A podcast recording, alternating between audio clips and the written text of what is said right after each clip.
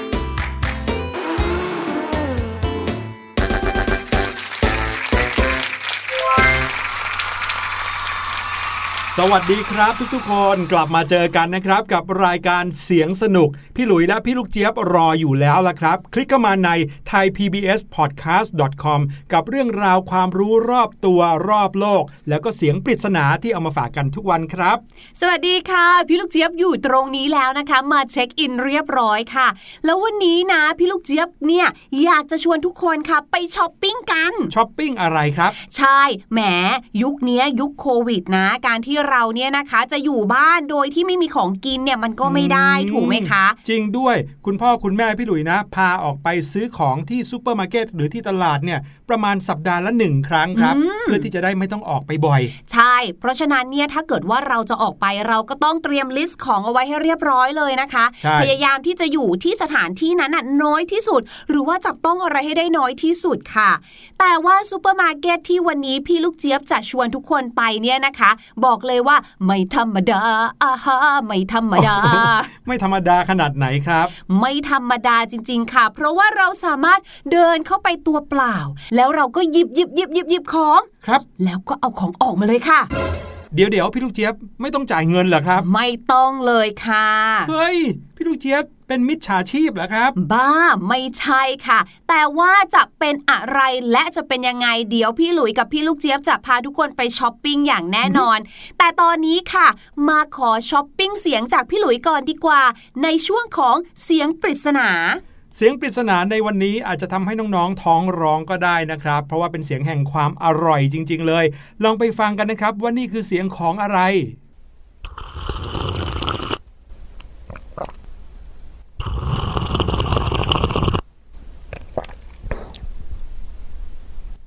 เฮ้ย พี่ลูกเจี๊ยบครับ ค่ะพี่หลุย ฟังแล้วก็ท้องร้องจริง ๆ ด้วย แต่ก็อยากจะบอกว่าเสียงปริศนาในวันนี้แอบง่ายไปสักนิดหนึ่งนะ ฟังปุ๊บเนี่ยพี่หลุยว่าน้องๆ น่าจะรู้ได้เลยว่าเนี่ยคือเสียงอะไรครับ นั่นนะสิคะพี่หลุย อยากจะบอกน้องๆว่าเสียงนี้นะคะ พี่ลูกเจี๊ยบเพิ่งทำสดๆร้อนๆเมื่อกี้นี้เลยค่ะ โอ้โห เสียงนี้ทำกับของร้อนด้วย เออ น้องๆเดาดูนะครับ น่าจะเดาได้ไม่ยากในวันนี้นะครับ เอาล่ะ พาน้องๆไปเที่ยวซูเปอร์มาร์เก็ตกันดีกว่าพี่ลูกเจี๊ยบ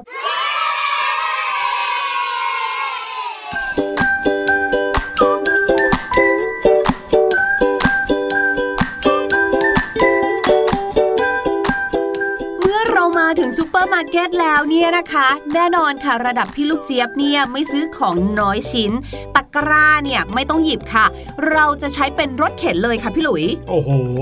พี่หลุยเห็นอยู่ข้างหน้าซูเปอร์มาร์เก็ตเนี่ยวางเรียงกันเพียบไปหมดเลยครับ พี่ลูกเจี๊ยบ ใช่แล้วค่ะ และไหนๆนะ เราจะซื้อของเยอะแล้วก็เดินเล่นด้วยเนี่ยนะคะ พี่ลูกเจี๊ยบกับพี่หลุยเนี่ยก็เลยจะมีเรื่องสนุกสนุกๆมาเล่าให้ชาวเสียงสนุกของเราฟังไปพลางๆ ระหว่างที่เราหยิบของด้วย เรื่องแรกนะครับก็คือเรื่องของเจ้ารถเข็นที่เราไปหยิบมาเนี่ยแหละครับ พี่หลุยเนี่ยแอบทึ่งมาตั้งนานแล้วนะครับว่า เขามีวิธีคิดในการเก็บรถเข็นได้ดีมากๆเลย เพราะว่ารถเข็นในซูเปอร์มาร์เก็ตทุกคัน สามารถที่จะเก็บซ้อนซ้อนซ้อนซ้อนกันได้ โดยไม่เปลืองพื้นที่เลยล่ะครับ วันนี้พี่หลุยกับพี่ลูกเจี๊ยบก็เลยจะพาน้องๆ มารู้จักกับ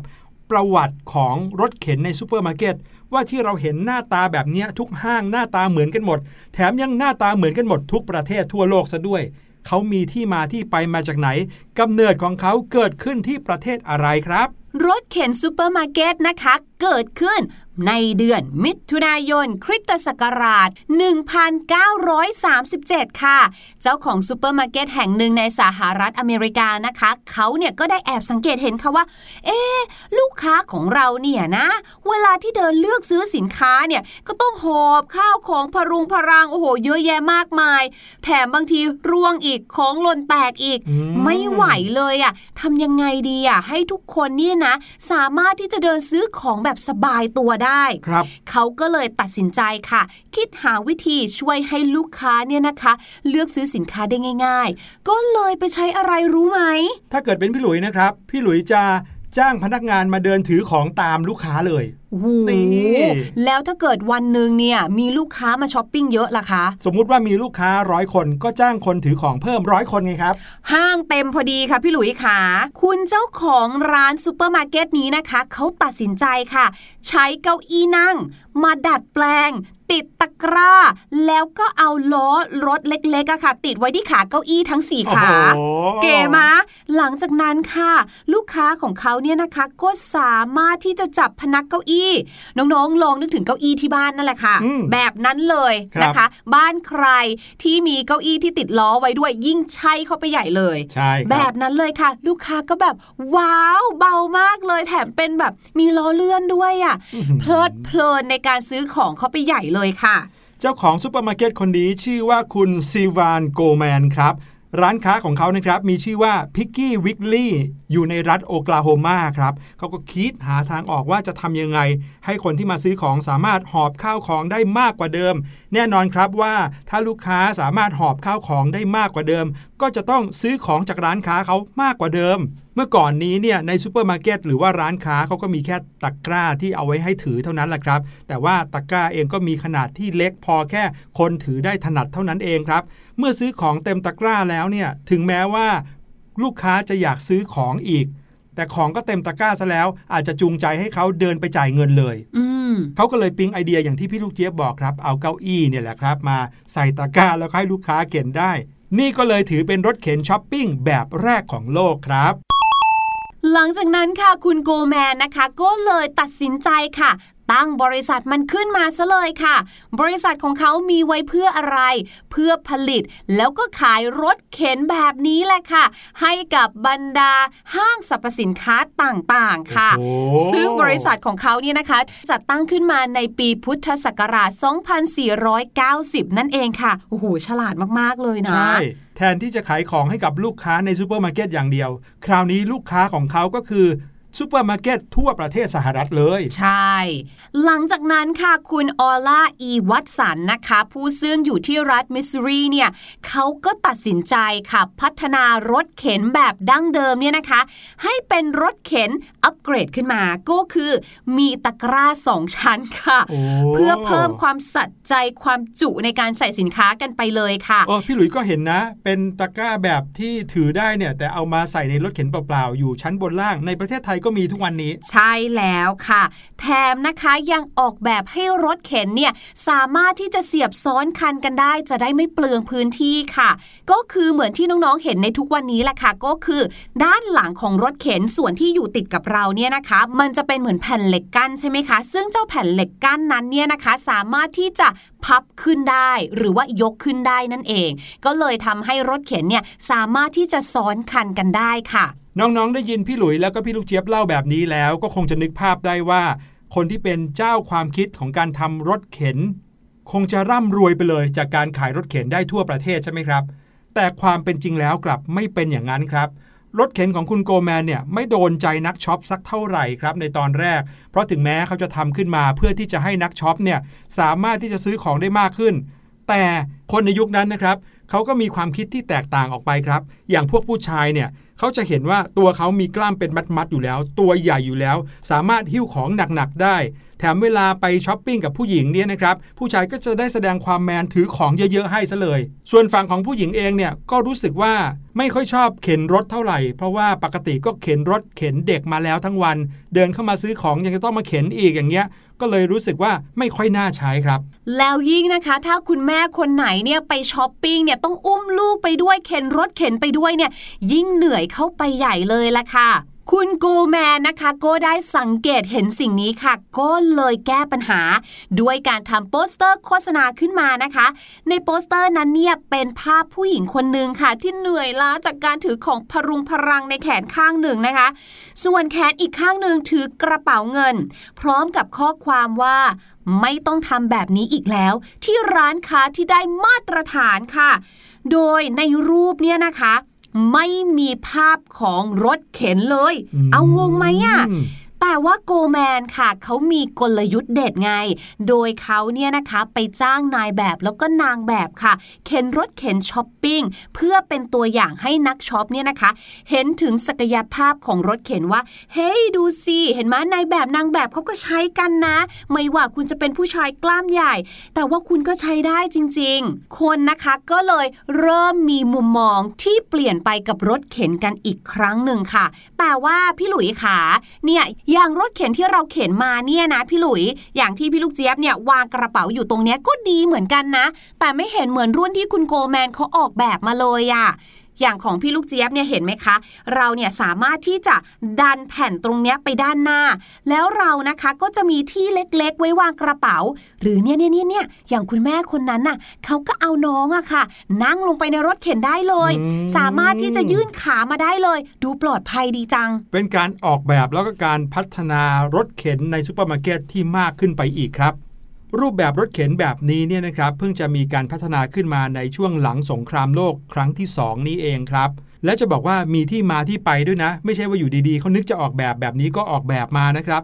นั่นเป็นเพราะว่าในยุคหลังสงครามโลกครั้งที่2เนี่ยประชากรในประเทศสหรัฐอเมริกา เพิ่มจำนวนสูงขึ้นมาก มีเด็กเกิดใหม่แต่ละปีเยอะขึ้นมากครับ ในขณะที่คุณแม่ของเด็กๆ ก็จะต้องออกมาช้อปปิ้งที่ซูเปอร์มาร์เก็ต ดังนั้นเขาก็เลยมีการเพิ่มที่นั่งเด็กขึ้นในรถเข็นซูเปอร์มาร์เก็ต เนื่องจากต้องการให้เด็กๆ นั้นยังคงอยู่ในสายตาของคุณพ่อคุณแม่ ก็เลยเอามาไว้ที่หน้าคุณพ่อคุณแม่ในรถเข็นนี่เลย เมื่อยุคสมัยผ่านไปก็เริ่มมีการพัฒนารถเข็นมากขึ้นครับ อย่างเช่น ยางของล้อรถเข็นเนี่ย ก็เริ่มมีการพัฒนาให้เป็นยางชนิดที่เข็นไปแล้วไม่ทิ้งรอยไว้บนพื้นทำให้คนทำความสะอาดซูเปอร์มาร์เก็ตก็ไม่ต้องเหนื่อยทำความสะอาดมากครับ พี่หลุยพี่ลูกเจี๊ยบเจอของที่ต้องการแล้วค่ะไหนครัเอาอันนี้ด้วยดีกว่าอ๋อแล้วก็เอาอันนั้นด้วย พี่หลุยฝากหยิบอันนั้นหน่อย ได้ได้ได้ได้ครับ พี่ลูกเจี๊ยบคะพี่ลูกเจี๊ยบจะเอาอันนี้จริงๆเหรอครับ ใช่สิคะทำไมล่ะคะน่ากิน นี่มันจะหมดอายุอยู่แล้วครับเนี่ยอุ้ยพี่หลุยค่ะ พี่หลุยมองไปรอบๆสิคะไม่แปลกใจหรอกค่ะ เพราะว่าซูเปอร์มาร์เก็ตที่เราอยู่กันตรงนี้ที่เดนมาร์กเนี่ยนะคะเขาขายแต่สินค้าที่ใกล้หมดอายุไงอ้าว แล้วแล้วเข้ามาทำไมล่ะครับเนี่ยขายแต่ของใกล้หมดอายุเนี่ยแหมของที่ใกล้หมดอายุแต่ยังไม่ได้หมดอายุนี่คะยังกินได้อยู่เลยนะ ไม่ต้องเหลือทิ้งเป็นขยะของโลกด้วย แถมราคาเนี่ยก็ถูกกว่าที่ขายตามท้องตลาดตั้งครึ่งหนึ่งประหยัดเงินได้ตั้งเยอะเนี่ยพี่หลุยอืมแล้วก็ไม่ใช่แค่สินค้าที่ขายเนี่ยใกล้หมดอายุนะคะน้องๆค่ะบรรดาแพ็กเกจบางอย่างค่ะที่อาจจะดูชำรุดหรือว่าบุบบุบบี้บี้เนี่ยเขาก็เอามาขายเหมือนกันนะคะ ซึ่งสินค้าพวกนี้เนี่ยนะคะถูกกว่าร้านอื่นๆเนี่ยสามสิบถึงห้าสิบเปอร์เซ็นต์เลยซูเปอร์มาร์เก็ตนี้นะคะ เป็นซูเปอร์มาร์เก็ตแห่งแรกของเดนมาร์กแล้วพี่ลูกเจี๊ยบว่านะน่าจะเป็นแห่งแรกของโลกด้วยค่ะ ที่ขายสินค้าแบบเนี้ยห้างสรรพสินค้านี้นะคะ นี่เลยค่ะ ชื่อว่า WeFood นั่นเองค่ะ W E We ที่แปลว่าพวกเราเนี่ยแหละค่ะ V Food นะคะก่อตั้งขึ้นมาเมื่อประมาณ 5 ปีที่แล้ว โดยองค์กรไม่แสวงหาผลกำไรของเดนมาร์กค่ะ องค์กรนี้เขาอยากที่จะรณรงค์ลดการทิ้งอาหารค่ะ โดยพนักงานในซูเปอร์มาร์เก็ตที่นี่นะคะ เขาก็เป็นบรรดาพี่ๆอาสาสมัครค่ะ และรายได้ส่วนหนึ่งจากการดำเนินงานนะคะ ก็จะถูกแบ่งให้กับหน่วยงานการกุศลที่มีความต้องการ อยากจะต่อสู้กับความหิวโหยทั่วโลกค่ะ เขาก็จะนำเงินนี้เนี่ยนะคะ ไปช่วยบรรดาประชากรหรือว่าชนกลุ่มน้อยของประเทศตัวเองนั่นเองค่ะ นั่นทำให้นะคะห้างสรรพสินค้านี้หรือว่าซูเปอร์มาร์เก็ตนี้เนี่ยนอกจากจะช่วยรณรงค์เรื่องของการลดการทิ้งอาหารแล้วซูเปอร์มาร์เก็ตนี้ก็ยังช่วยเหลือกลุ่มผู้มีรายได้น้อยอีกด้วยค่ะจะว่าไปแล้วนะครับ พี่หลุยเคยอ่านเจอเหมือนกันนะ สถิติที่บอกว่าในแต่ละปีเนี่ยมีการทิ้งอาหารที่ยังคงกินได้นะครับ มากกว่า 7 0 0แสนเมตริกตัน ก็หมายถึง 1,000 เท่าของ 1 ตันนะพี่ลูกเจี๊ยบโอ้โหเยอะจนแบบจินตนาการไม่ออกเลยว่าเยอะขนาดไหน แต่เหล่านั้นคืออาหารที่ยังกินได้ทั้งนั้นเลยนะครับโอ้โหเทียบกับประชากรในหลาย ๆ ส่วนของโลกเราเนาะที่บางทีเขาไม่มีจะกินยัน่ะงหิวโหน่ายกันเสีอยยู่ดายเลยจันี่ก็ถือเป็นอีกหนึ่งวิธีนะครับ ที่จะช่วยลดขยะ หรือว่าลดการทิ้งอาหารที่ยังกินได้ ซึ่งก็ต้องขอชื่นชมซูเปอร์มาร์เก็ตแห่งนี้นะครับ จะบอกว่าแนวคิดของการขายสินค้าที่ใกล้หมดอายุ หรือว่าที่มีสภาพแพ็กเกจด้านนอกดูชำรุดเนี่ยถูกเผยแพร่ไปทั่วโลก ตอนนี้ไม่ได้มีแค่ประเทศเดนมาร์กแล้วนะครับ ที่มีซูเปอร์มาร์เก็ตที่ขายสินค้าแบบนี้ ในไทยเรามีหรือเปล่าก็ไม่รู้เนาะพี่ลูกเจี๊ยบ อันนี้ไม่แน่ใจเลยค่ะ แต่ว่าเคยเห็นซูเปอร์มาร์เก็ตหลาย ๆ ที่นะคะ ในประเทศไทยเราเนี่ยที่เขาจะนำสินค้าที่ใกล้จะหมดอายุเนี่ยค่ะ มาลดราคาอืมแต่ว่าไม่ใช่ว่าซูเปอร์มาร์เก็ตนี้เฉพาะเพื่อแบบเนี้ยยังไม่มีอืก็เพื่อกระตุ้นให้คนซื้อไปกินเนาะจริงซึ่งเพื่อจะได้อันนั้นก็ไม่ทิ้งอะใช่ ซึ่งอันนั้นก็ถือว่าโอเคนะคะ ดีเหมือนกันนะ ครับผมโอ้โห เรื่องราวของซูเปอร์มาร์เก็ตนี่ก็มีอะไรให้เรารู้เยอะเหมือนกันนะครับ เอาล่ะ มาทิ้งท้ายกันที่ซูเปอร์มาร์เก็ตแห่งนี้ดีกว่าครับ เป็นซูเปอร์มาร์เก็ตแห่งอนาคตโดยแท้จริงเลย ที่พี่ลูกเจี๊ยบบอกเอาไว้เมื่อตอนต้นรายการว่า เข้าไปเลือกเลือกของที่อยากได้ เลือกเลือกอะไรที่อยากกิน แล้วก็เดินออกมาเลย ใช่ ตกลงแล้วเราไม่ต้องจ่ายตังค์จริง ๆ เหรอครับ ไม่ต้องเลยค่ะห้างสรรพสินค้านี้นะคะ ใช้เทคโนโลยีที่ชื่อว่า Amazon Go นั่นเองค่ะ โดยสาขาแรกนะคะ เปิดให้ใช้บริการไปแล้วค่ะ เมื่อปีคริสตศักราช 2017 ที่เมืองซีแอตเทิลรัฐวอชิงตัน ประเทศสหรัฐอเมริกานั่นเองค่ะ และสถานที่แห่งนี้นะคะ ที่เรามายืนอยู่ค่ะ สวยสดงดงามเหลือเกินค่ะ ดูแบบว่าทุกอย่างดูโมเดิร์นมากๆเลย เราไม่ต้องพกพาอะไรมาเลย ยกเว้นแต่โทรศัพท์มือถือกันคนละเครื่องค่ะ พี่หลุยเตรียมยัง เตรียมแล้วครับ ว่าแต่ทำไมเราถึงได้มาอเมริกาเร็วจังเลยอะครับพี่ลูกเจี๊ยเอาบแน่นอนค่ะ รายการของเรานะคะ เรื่องเทคโนโลยีวาร์ปได้ไม่ต้องห่วงวาร์ปได้ถูกต้องค่ะ นี่นะคะ พี่หลุยวิธีการค่ะ พี่หลุยเปิดแอปเขาขึ้นมาเลยค่ะครับแล้วพี่หลุยนะคะก็คือสแกนก่อนค่ะ ถึงจะอืมสามารถเข้าไปในซูเปอร์มาร์เก็ตเขาได้เหมือนแอปเป๋าตังค์เงี้ยเนาะถูกต้องเลยค่ะ พอเข้ามาปุ๊บนี่เลยเราก็จะมีสินค้ามากมาย พี่หลุยก็เลือกเลยค่ะว่าพี่หลุยเนี่ยอยากจะได้อะไรนะคะอ๋อเสร็จแล้วขาออกค่ะ พี่หลุยก็เดินออกไปเลยค่ะ อ้าว แล้ว ใครเขาจะรู้ได้ยังไงว่าพี่หลุยหยิบอะไรไป แล้วราคาเท่าไหร่อะครับ ตอนแรกพี่ลูกเจี๊ยบก็เข้าใจผิดเหมือนกันค่ะนึกว่าว้าวเขาแจกของฟรี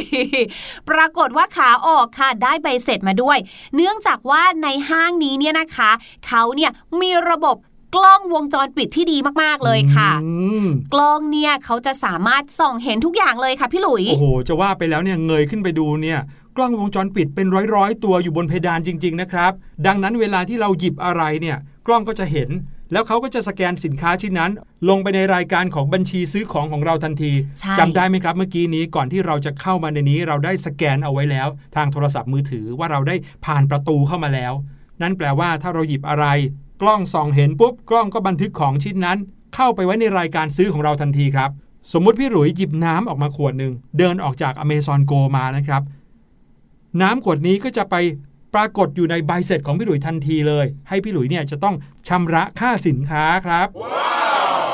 ทีนี้วิธีการชำระก็ง่ายมากเลยนะครับ หลักการเดียวกับแอปเป๋าตังค์ในบ้านเราเลย ในเมื่อแอป Amazon Go ของเขาเนี่ยมีเอาไว้ให้เราใช้ซื้อของแล้ว เราก็เติมเงินเข้าไปในแอปนั้น แล้วเราก็กดจ่ายตังค์ผ่านแอปนั้นได้เลย ใช่ค่ะ ถือว่าเป็นการประหยัดกระดาษด้วยนะคะ เพราะว่าใบเสร็จเนี่ยพี่ลูกเจี๊ยบว่าก็เป็นสิ่งที่ค่อนข้างเป็นขยะของโลกอยู่เหมือนกันนะใช่เราไม่ค่อยได้ใช้มาก ยกเว้นแต่ไว้ตรวจความถูกต้องแค่นั้นเอง ซึ่งจากแอปนี้นะคะ เราก็สามารถที่จะตรวจความถูกต้องได้ด้วยตัวเองเลยค่ะ แล้วเนี่ยเมื่อสักครู่นี้พี่หลุยบอกว่าเงยหน้าเนี่ยเห็นกล้องเต็มไปหมดเลยใช่ไหมพี่ลูกเจี๊ยบอยากรู้ เลยแอบไปถามค่ะพนักงานที่ร้านเขาเล่าให้ฟังนะคะ บอกว่าเจ้ากล่องสีดำๆที่พี่หลุยเห็นน่ะนั่นแหละก็คือกล้องค่ะ ซึ่งจะมีกล้องอยู่2-3ถึง3แบบ รวมกันทั้งร้านเนี่ยนะคะมีทั้งหมด 100ถึง150 ตัวโอ้โหคือแค่ชั้นวางสินค้าชั้นหนึ่งเนี่ยนะคะ ก็มีกล้องรุมกันอยู่5-6ตัวแล้วอะโโห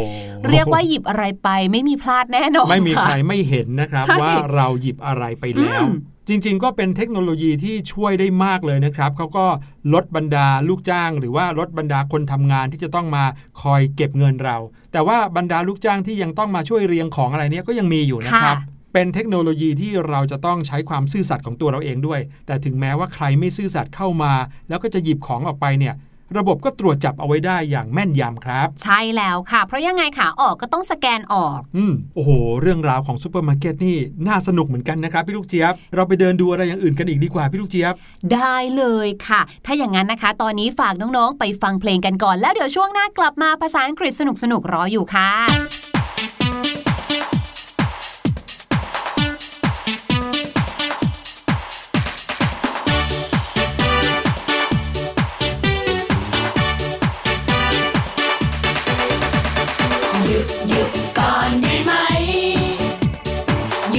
ยุ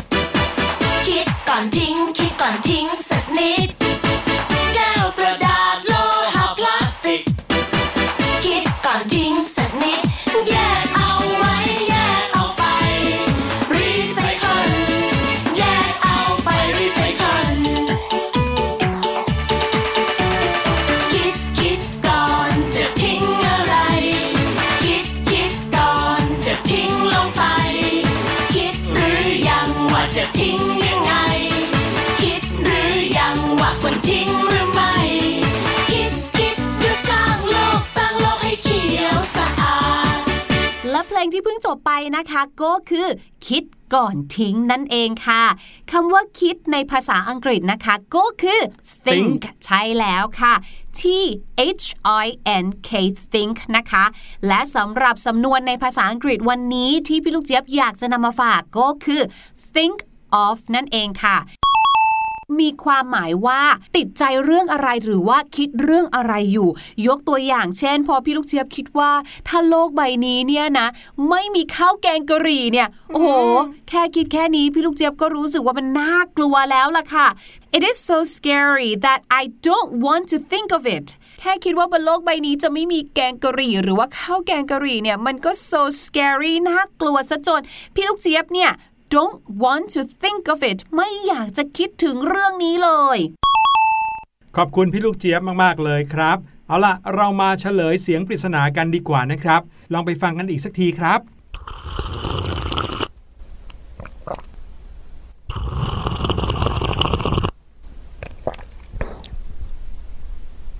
นอกจากง่ายแล้วยังทำให้ท้องร้องตามไปด้วยละครับ เสียงนี้คือเสียงของการซดน้ำซุป หรือว่าซดน้ำอะไรร้อนๆนั่นเองละครับใช่แล้วค่ะอู้ซึ่งก็พอดีเลยว่าตอนนี้หมดเวลาของรายการเสียงสนุกแล้วล่ะค่ะ ติดตามกันได้ใหม่ทุกที่ทุกเวลาที่คิดถึงกันเลยนะคะ วันนี้เราทั้งสองคนขอตัวลาไปก่อน สวัสดีค่ะ สวัสดีครับ สบัดจินตนาการ สนุกกับเสียง เสริมสร้างความรู้ในรายการ เสียงสนุก